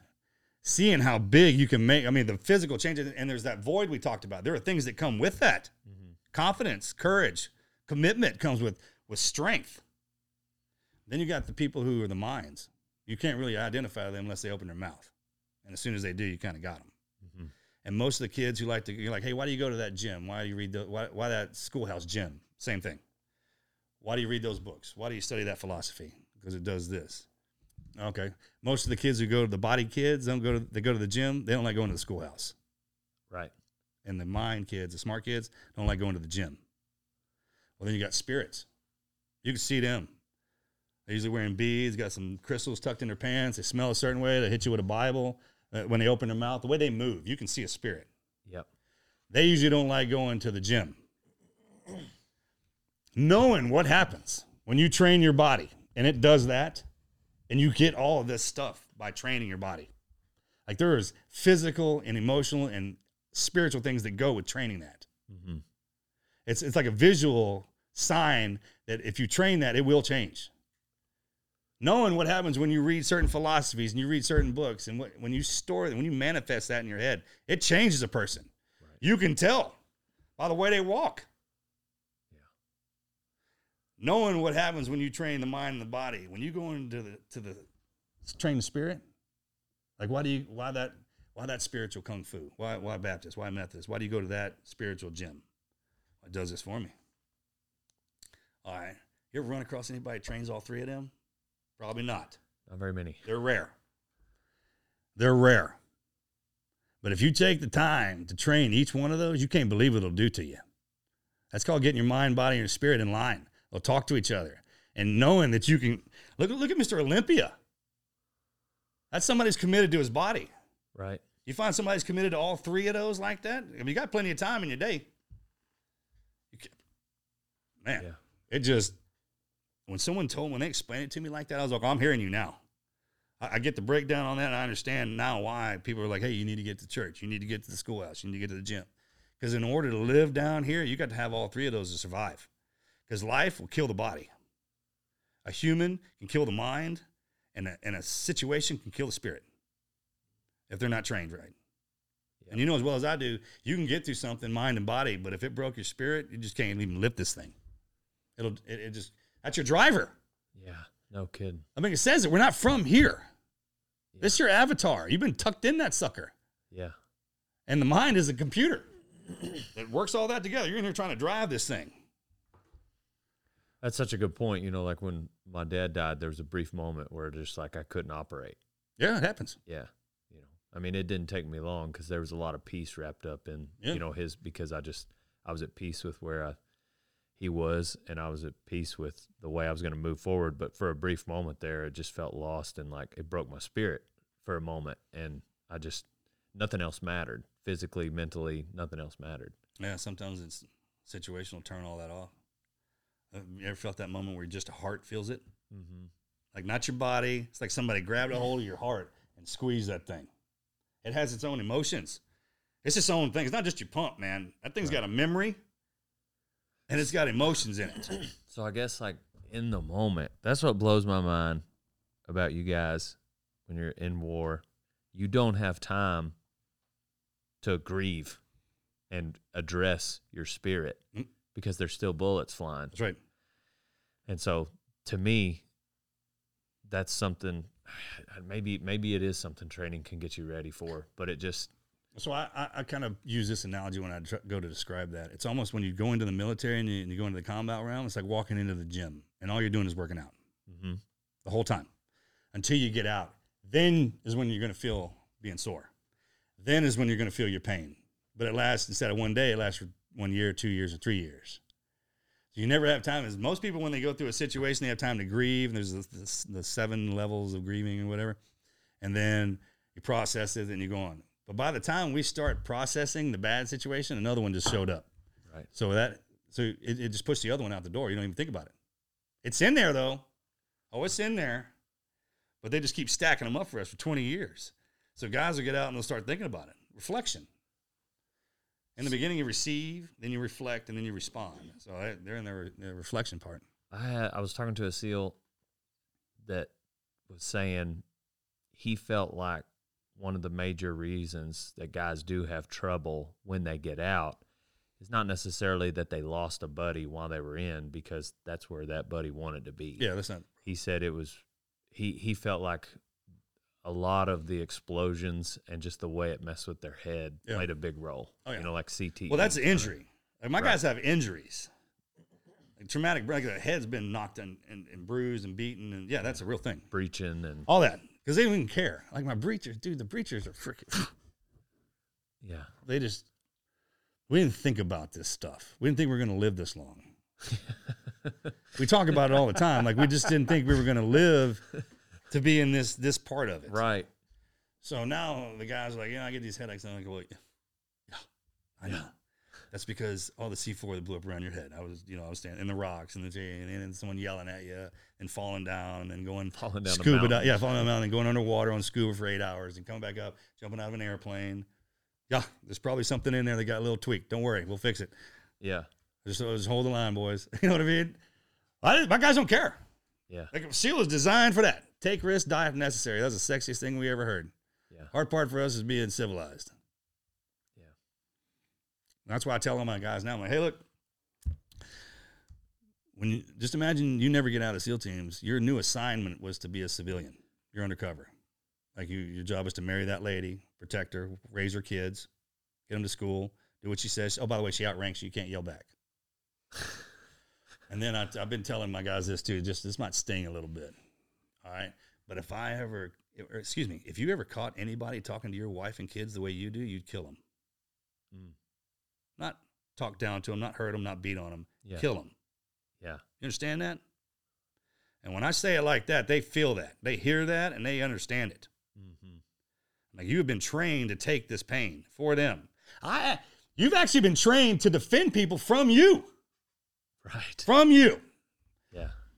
And when I tell them like that, they you know, sometimes you just got to remind them of what they are. I don't yell at them, man. I just remind you of uh-huh. what in the hell you are. Because that's a thing. And then they just keep going. You know, we only got one day down here, man. That's why our phrase is the only easy day was yesterday. You know, we got today. Are you training? Do you? Is there any sort of ongoing training you do, like any fighting, Me? firearms in the gym? Oh yeah, every day. I have a routine I, I- every day, and then it goes. I have a daily routine that I do, and then there's also a monthly routine. So like when the holidays, every every month is something different. It's like a reward. Okay. So you do something each month. You can break this down to the coffee you drink at a certain time. It's like a reward instead of just like something that you do. And I absolutely. What's your routine? What month? October. Okay, so it's Halloween. Okay. So and it's also the holiday season. So through the summer, starting about January, February, you get in shape. So all the way through the summer, and then as soon as you hit October thirty first, baby, that's the belly, the beer, and good food. So you're just kind of Just chill. laid back. Yeah, especially you go, you relax. That's you, your you got to have some relax time down here. Yeah. Okay. That's why the holidays are good food. Everybody's in a good mood. It's like you kicked your ass and you got your ass kicked all year. Now we're just gonna come, come we're gonna kind of relax this thing a little bit. Do the stretch. Like I'll switch my foods, my diet, my what I drink when the months roll around as opposed to the hot and the cold. I heard you say that on a podcast that you do. You go hard January and through whatever, Yeah, and then you take a break. That's right. So January, you know, you've been off for the holidays. You don't, you don't want to work out. You're out of shape. So what I do is for January, I drive down to the gym and just walk in there. I don't even work out. Right. You just get your body used to being there. This is the best way to do this. Everybody wants to lift three, 400 pounds. I was like, all right, we're going to start by one pound, not 20, 50, and 80. I was like, you want to lose 20 pounds? We're going to start with one. I bet you I can get you on a, out of that funk quicker than anybody You bet. because I break it down by the moment. I was like, we're just going to look at the gym for a month. Look at the gym. Just going to look at it. Think about how good we're going to look when we come out of there. Yep. And then you go down there and you do kind of like maybe I'll pick a weight up and put it over on and be like, oh, that's good for today, man. You know, that might have been my my bad day. I'm gonna this, that, and the other. And then you go in there and you got your simple workout and you build up to it. And when you do it that way, your body wants it. Uh-huh. It's like when you feed a drug to it, when you feed any kind of food to it, man, it gets kind of used to it as opposed to just plowing it in there. Because then it'll react like it got hurt. Right. Like a lot of people I'll see walk in there and they'll shock the body. That's good for kids. You can shock the shit out of them. But like for an adult, when you get older, man, no. Slow is smooth, smooth is fast. It's like with anything else you do, man. As long as you're slow is smooth, smooth is fast, your body will react and it remembers too. So second month after you're working out, is it like a lot of free weights and yeah, so I have to stuff? go down to I go to a, place in Florida, a hospital. I live in there, and I've been doing it for 16 years now. In February, Okay. and that gets me. I mean, my body remembers it. The minute I walk in there, it starts. It, it won't eat certain foods, and once you once you routine your body enough, it'll start doing it automatically. Especially with the when the seasons change. Imagine how long it takes you to like something and then get bored of it. You want to know Uh-huh. how long? Three months. You know why? Because seasons change every three months. You don't like the heat? Wait three months. It'll change. You don't like the cold? Wait three months. It'll change down here. If you don't like anything, it'll change, including you. That's what happens. That's the one constant down here is that we change. What if I don't like coal? Well, that's the cool part about it because we got different environments you can go live in, right? Yeah, there you go. That's it. That's how it works. So it's like you can condition this thing to do anything, and it will react and respond. Yeah. Um, did you do you do any like hand to hand like we, we just started training jujitsu. Oh, good for you. At the, at the gym, we got a. Turns out in my town of 500, there's a black belt, Yeah, and so um, he's coming in twice a week in the mornings. that's good. So I have the kids now, Uh huh. and, and I grew up studying away too. So they have. I take them to jujitsu, and I take the. You got to be a ground. You got to have a ground game and a striking game. Okay. So you, you get your jujitsu, but then make sure you do a basic karate or Muay Thai or boxing. Be great. If you do wrestling, make sure you have a stand up game because all fights start from your feet. Right. Usually, right out, especially out here. Think about that. Most, That- most people don't want to go to the ground, especially what environment you're in. But if you do go to the ground, you, jujitsu's for that. So I've, I I have thought about that a lot because I think if someone, it would take. I, I don't have any desire to go start a fight at all. Zero. Never have. But if it, if a fight did start with me, not only would it start standing up, but it would probably very quickly go into them grabbing my hair. Yeah, of and course. so that's what that's what's motivated me. Maybe that alone has motivated me to start jujitsu because uh, I was talking to Cerrone about it, and I was like, really, the only thing I have going for me is I'm not in terrible shape, and I know that I'll try real hard, yeah. and I probably wouldn't quit as easily as the next person they grab. But other than that, I am helpless. Yeah, so remember the first person to lose a fight, first person to lose an argument, and the first person to lose their cool. First person to start breathing hard. As soon as you lose your breath. The breath's the most important thing we got down here. You know that. It's the first thing you do when you're born, it's the last thing you do when you die. You're, you're trying to learn how to control that sucker. Gotcha. So the reason you, I mean, if a fight started behind you and you got knocked on the ground and then you roll over your jujitsu, boom, it's there. Bruce Lee talks about be formless, hmm be like water, and or think about it as like you study multiple different ways. So when people are like, "Hey man, what's your martial arts?" Like, well, what's yours? Because when your way intercepts my way, I'm going to adopt yours, mm-hmm. and then I also know how to live in it. So basically, what I'm saying is, is I'll conform to whatever it is you throw at me. Gotcha. Think about it open. And, and, and, don't get me wrong. People get jujitsu. Boom. That's their religion. That's their that's their style. They're they're a constrictor kind of body. They love it. Yeah. And you got guys and girls who hate going to the ground. But if you want to truly, like I studied this. There's people who like train to get self defense. And there's people who get into the life to where they want to know why is this and why is that. And that, that's kind of the way I was my entire life. So it's also what works for you. You know your body. Like when you get on the ground, they'll th- they'll teach you a hundred different moves, five or ten of them. Such a chess game. Yeah, well, that's exactly what it is. Ch- chest. it's a chess game. From you know what I'm talking about. Like, hey, why are we even fighting in the begin with? But guys like to do that. The the most people you'll see that love to do the scraps are the the, the brand new black belts. Yeah. They're the worst because they get they're, they're the ones that want to prove it. They won't necessarily start a fight, but the damn sure won't back down from one Yeah.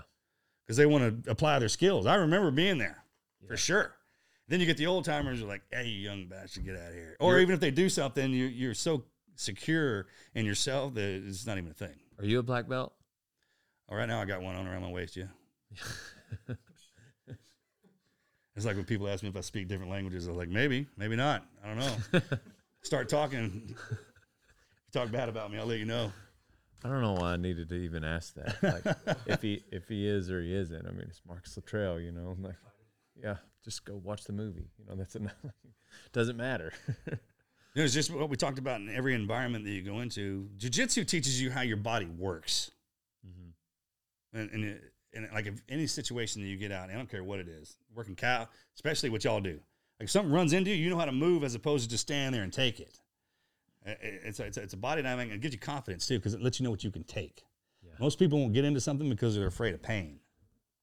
You know what I mean? Uh huh.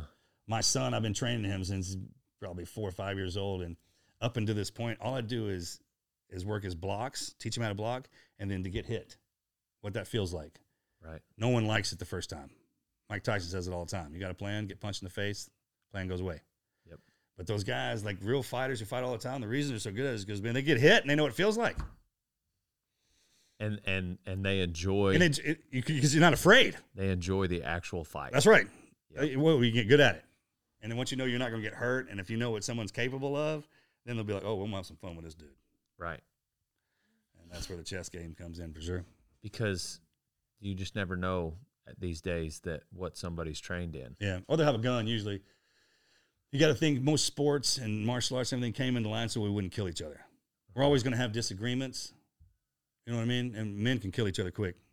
Pick up something off the ground, or, or, or well, we have all weapons now, but we we shouldn't be doing that. That's why, like, I think sport was invented once we subdued the earth. That's why we were here. Mm-hmm. Then we started killing each other. Probably like, hey man, let's come up with a sport.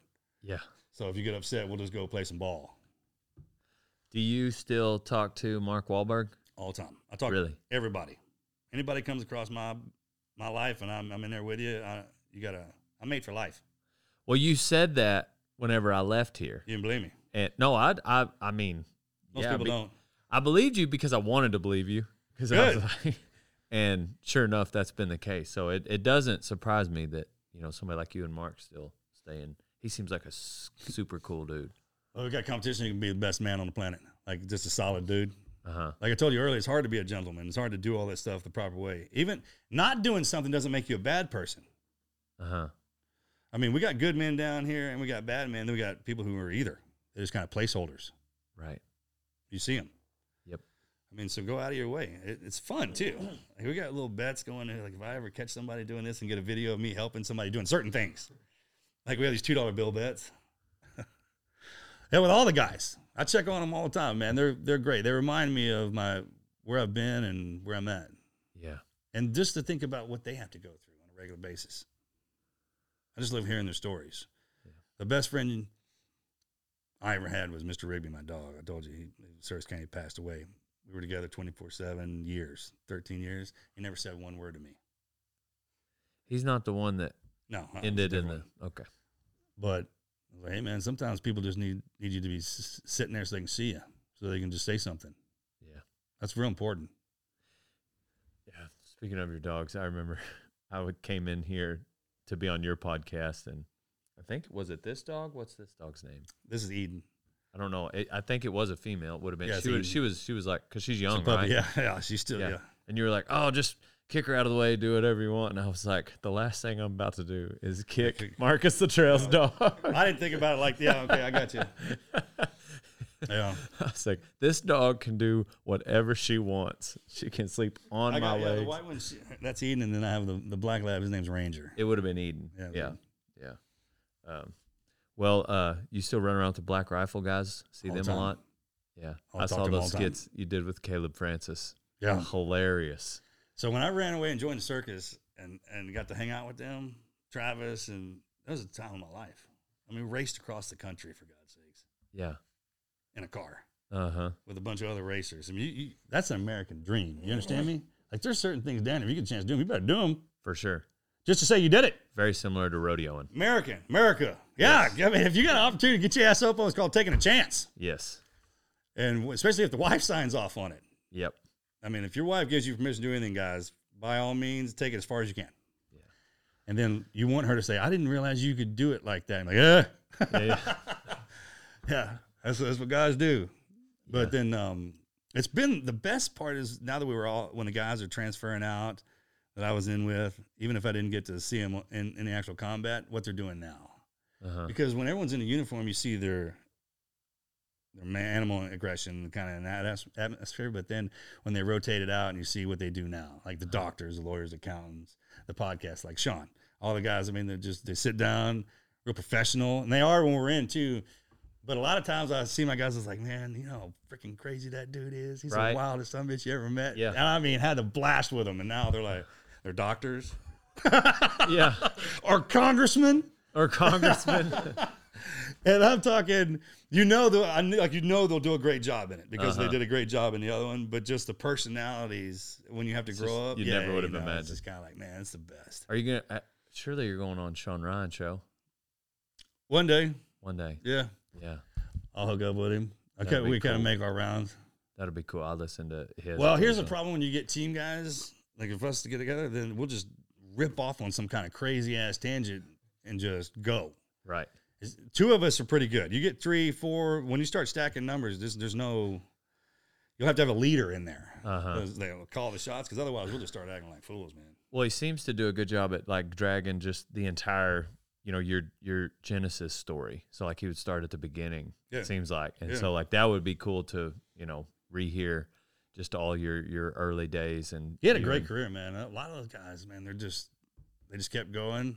Uh-huh. Like Seal was the first thing, and then when you hear them describe, a lot of the stuff was mysteries to us. Like we didn't know, we didn't know, we didn't know. There was no internet and everything. We came online and the wars, and then to see what people were telling us, and then what was actually going down. So that's another thing my guys know. I understand what you were telling us when you sent us over there and what things were and why they were, but now we actually know, hmm. and some of us made it back. So just to see them transition of power. Just our, our guys are coming in and they're transitioning into power, and we're removing the, the baby boomers. How did life change for you after, or did it at all after you went on Rogan a couple years ago? The Podfather, The Podfather. Podfather. How great is that guy, I mean, he's the Podfather, dude? I had a blast on that. That's the last time I ever drank whiskey. Did did did did, did it change anything for you? I know you you've kind of been on a Yeah, I said. That's the last time I drank whiskey. Oh, You can catch that part. if you're gonna go out, go out with him. yeah. Yeah, we did, man. We had a blast. Um, I've known him a while. Since before, like when he was doing right after Fear Factor, when like when the UFC first started going up, I was going and, and, and watching those things. So it's been fun. And then I, I will take claim to recruiting him to Texas. I'm gonna take full responsibility for, For that. sure. I, I think. I mean, I, I'm sure there's some other people. He'll probably say that it was on him, but I'm gonna take take that one. I think maybe Elon too, recruiting him down in there so we can Yeah. have the, spe- the rocket ships down. And You Yeah, you know Elon too? I'm gonna say not personally. Okay. Have you met him? I've not. No. I'm trying to get him to build us a truck. Okay. You know what I'm talking about? Maybe for the for the radiator ranch. Radiator Ranch. Yeah, Yeah, yeah, yeah. we could do And like a. we need to send him down to our hat guy. It could be like a. You know what? We send send Rogan down to the hat guy too. Get both of them cowboy hats now that they've been. I feel like they put out for Texas. it's funny you say that. Um, so I actually, I need to to. I was gonna give this to you at the beginning. I got not only you a hat, I picked up two hats on my way here. One is, uh, one's for you, one's for uh, Rogan. Nice man. Oh, you took care of that already? Yeah, Reading. Oh man, he's reading my mind. I thought I thought like it would be like a good way to to welcome him to Texas. is. I feel like that's a. There's a couple of things that you should get from a Texan to let you know if you are a Texan. There you go. And if you are a Texan, are we still doing the podcast? Yeah, but you got that second mic on. Yeah, yeah. Um, like the rodeo. Like everyone's Irish on St. Patty's Day. When a rodeo's in town, you better have your hat and you better have your boots on and get your butt to the rodeo. Right. That's just the way it is. Thank you. Yeah, that uh, there at American Hats, uh, it's run by Keith Mundy, and he's a huge Man, fan. that actually fits too. What you doing, man? Hey, thank you, man. Yeah, no worries. I remember you got on to me last year because I had my straw when I was supposed to be wearing felt. Oh no no no! I may have ex- I I just may have explained what some people think. I personally didn't get on, I, hey, I, but I, no, I, hey, I'm supposed to follow the rules too. But here's what I think you and I should do. Since we have um, so many people moving to Texas, you got you still got the sticker on the front. That's the style these days. The kids Okay, wear- there wear you go. Yeah, you're doing it on purpose. We're not. Yeah. No, you we're- can. No, but um, dress this whole thing down. I think we should write like a Texas etiquette podcast. Okay. And be like, if you're going to come to Texas, a few things you're going to need to know, like the Buc-ee's, the Whataburger. Like say yes, ma'am, no, Right. sir. American American Hat. What do you think? Like, come up with some cool stuff. It looks good. Like I saw a meme of a, of a California guy wearing skinny jeans with cowboy boots. Okay. Like there's some things you just can't Yeah. pull Yeah, off. I yeah. think we should kind of line that out. Like the first one says, "Don't mess with Texas." Like, don't mess with Texas. Number two. don't wear skinny jeans with a cowboy hat. Right. It's real simple stuff. I think Very it should be like five minute kind of things. Like every now and again, you and I post something up and be like, "Hey, I saw this, or I got this question. I think we should do this." And there's kind of this, there's kind of this, maybe we do like a collab saying where I would normally say, otherwise you ain't no cowboy. It could be, Yeah. otherwise you ain't no Texan. Right. Right. Yeah. I don't, Texas qual. do you know, do you know Rogan's hat size? Mm-mm. I didn't either. I had to guess. What do you think it is? We went with seven and three eighths. I feel like we could have figured that out. I mean, I still got time to change it, but you got one of those. it, it looks like a round, oh, We got Tight. yeah, definitely. not, not in a long oval like mine. I got a long I got oval. weird. Got dropped or something when I was a We'll kid. find anyway, out. Yeah, we got it. I'll try this one that I'm taking, and then we'll we'll we'll, we'll find out. that looks good on you. Thank you. Feels good. I appreciate it. No you know the difference between a cap and a cowboy hat? A crown. Right. I never knew that. It's like you just don't get one of these. Mhm. You got to be issued it. Like someone has to physically give you your crown. Well, thank you for letting me use your facility. Thanks for putting me on your podcast. You're welcome. It literally changed my life. I, I not only I appreciate you saying that. Who put you up to it? No, You did. That's a good line. because those books, like I said, I read like 10, 12 of those military books. And then in between them all, I was reading um, these books on Christianity, for instance, Mere Christianity, um, Screwtape Letters, The Great Divorce, all, you know, some, some books about, and it sent me down, this could be a whole nother podcast, but it sent me down this path of studying my pride and, um, the pride I have, and then searching for the opposite of that, which would be humility. Right. And so that's been just when you talk about the spiritual side of things, like every morning. Now I've read like seven books on pride and humility. The only thing I've accomplished is I've identified it because That's all you have to. So So imagine every morning when you wake up, your vanities and your virtues will show up. And it's like a slot machine. And every time you pull that wheel, like when your feet hit the ground, it'll spin those like, hey, I'm to come at you with some vanity to see if you'll go to charity. And I'm also going to bring pride on you to see if you'll stay humble. that is exactly what happens every morning to me. I feel like I'm talking to my psychiatrist. You know, it's when, well, someone had to point that out. I did, you know, I had to learn all this too, bro. I didn't know what was going on, and I didn't know how to explain it. But then when they were like, "Yeah, it's exactly what happens." You ever hear the terms life? You ever hear like, "Hey, you got Uh-huh. life, time, like you're doing time." Right, Okay, yep. All right, and we all die here, so you got the death penalty. Mm-hmm. So whatever this thing is that we're in, we're doing time. We drew life with the death penalty. What sin did you commit to get in here? Few of them you're born with. And then some of them we walk through life trying to figure out, like, get, get a handle on it. I'm not even talking about getting rid of it. Yeah. Like, some of this stuff is, like, you'll find, man, you'll be in a situation and your freaking body will activate and your mind. And it's like, you, you got to, you go 100 miles an hour or you kind of, hey, learn to titrate this thing, learn to go smooth, man. Like, yeah, I need you like that. Like, my badasses, I need you to be a badass, but I don't need you to be one all the time. I need you to, because you got a family. Uh huh. It's like a medium. That's what it's all about, man. what do you do to make it less of a slot machine and you you choose like when your feet hit the ground Yeah. Yeah, Like, I mean, time. yeah It's just time. Yeah. Because the minute you think it'll show back up, it's a, it's always a test. And the minute you get it, it's like if people like, hey man, if I was going to give you a superpower, but you just told me you drive down the road and have road rage because some little little lady cut you off.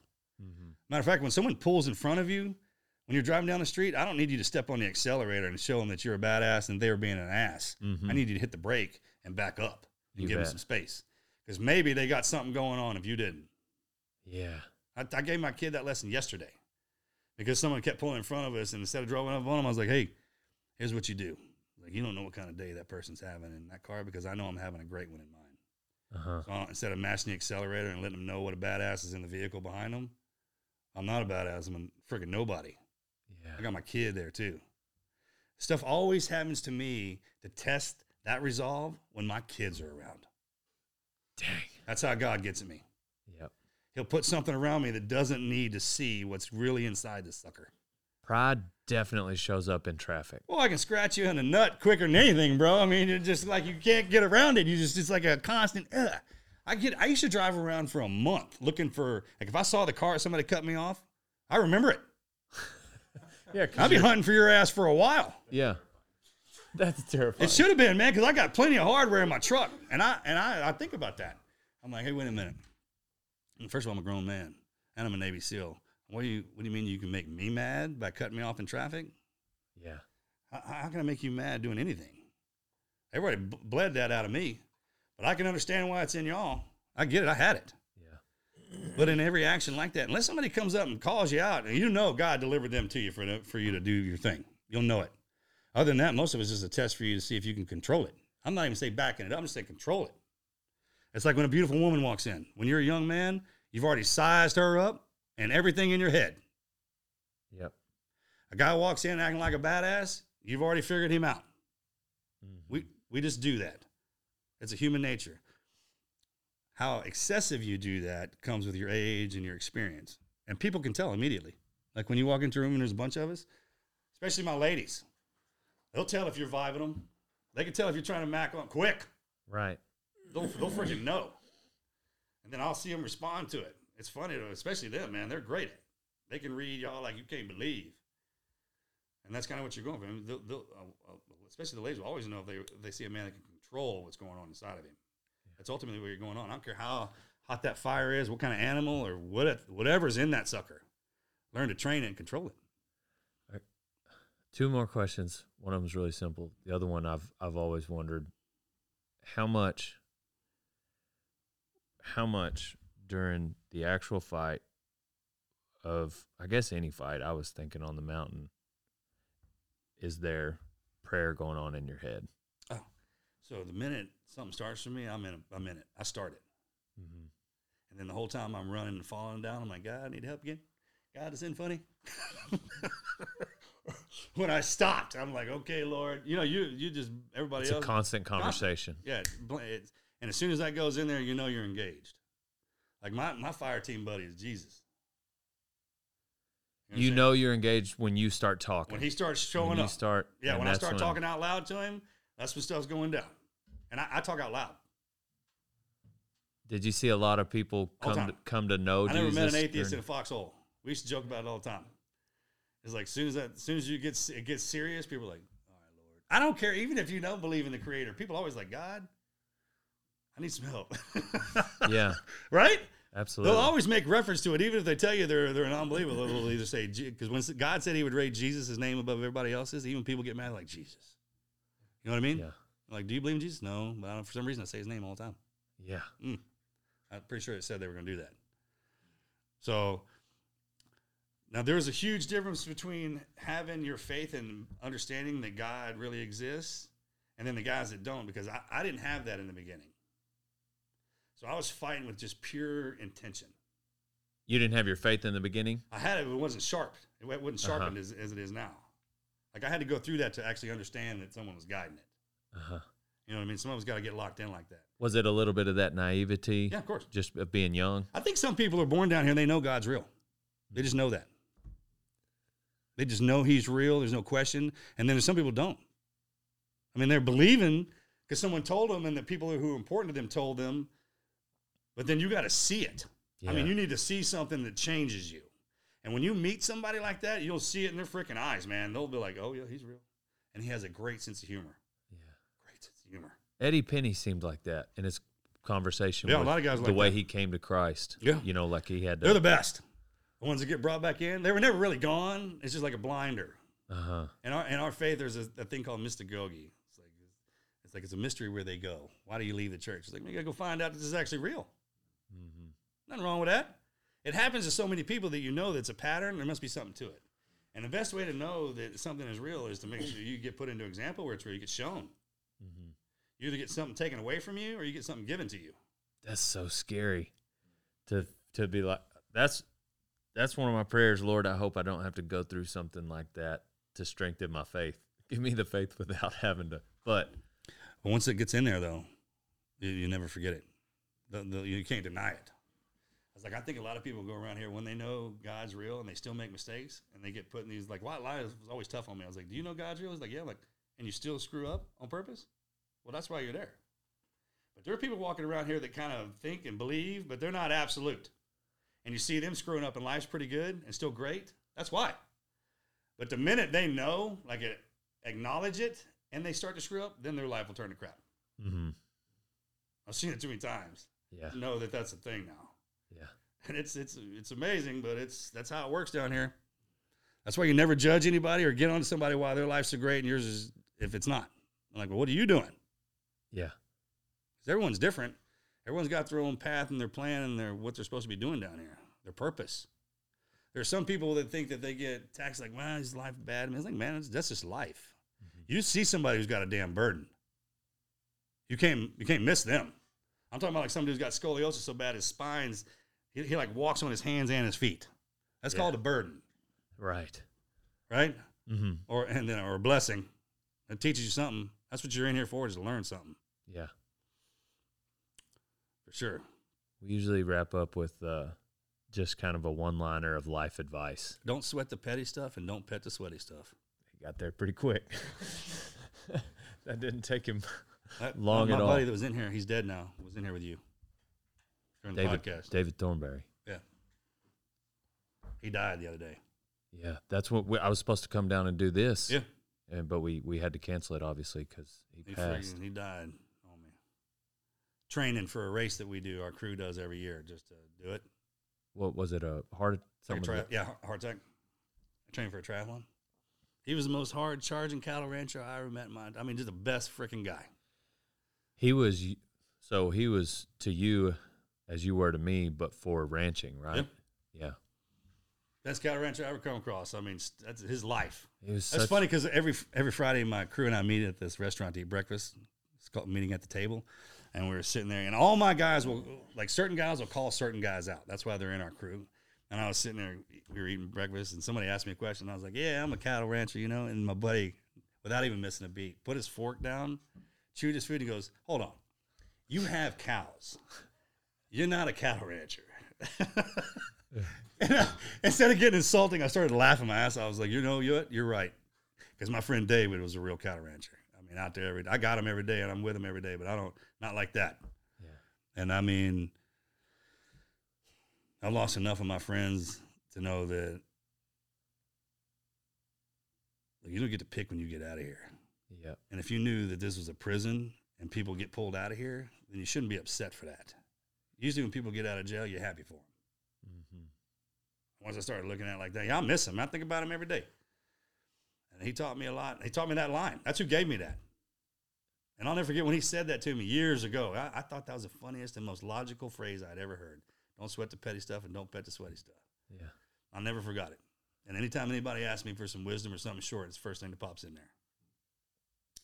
I'm thinking about that sucker all the time. He was a good, good dude. I just met him the one day I was here. He's an Aggie. Mm-hmm. I mean, y'all, y'all got along famously. He was also a large man. Like, Huge. what was he like? Six five? Si- Almost, yeah, 6'4, 230, something, 40 pounds. Yeah, Badass a boxer, you know, I mean, just a right. tough. Good dude. Great family. I was super sorry to hear about that. I appreciate that. Yeah. Well, how long have we been talking? It's one of our longer ones. We good? Yes, sir. I appreciate your time. I know it's worth a lot. Thanks for the crown. Think that uh, American hat. That's uh, Keith Mundy. He's a big fan and wanted to give you one of those for a long time. All right. Tell him we got to get one on Joe's head and one on Elon's. Elon. Yep. Yep. I got Joe's in the truck. I don't have Elon's size head uh, hat Probably size big. either. It's prob- probably he's so damn he's so damn smart. He's so smart. He's probably got one with brains a, are- a, like a, a 10. an eight and a half. A Mega mind. yeah, Megamind. I need one Oh, for the my giant Megamind and for head. the Podfather. Yeah. So hopefully, hopefully Joe Rogan's a seven and three eighths, and then I'll just guess on Elon's too. So, well, uh, I'm Dale Brisby. Thanks for joining. Thanks for listening, Marcus Luttrell, um, and uh, follow the Never Team Never Quit. You've got a podcast yourself. You guys put out a lot of great um, stories and and uh, military, but also entrepreneurs and people that are um, just would never quit That's right. that people that have never quit. And so tune in to his podcast where uh, sometimes his brother steps in on him, but uh, oftentimes your wife. Yep. So you get to hear from the whole family. Visit their website, and I got to get a couple of these. I've n- I've been wearing this since the podcast, and Donnie was with us, and he he couldn't make it. He's at a rodeo, and he said, "Be sure and give yeah, me one of doing those." good, right? Everybody in the crew. Everybody in the crew is doing great, and uh, got to grab a bracelet. So check out teamneverquit.com and rodeotime.com. We're on to the next one. Thank you, Marcus. You bet. Yes, sir.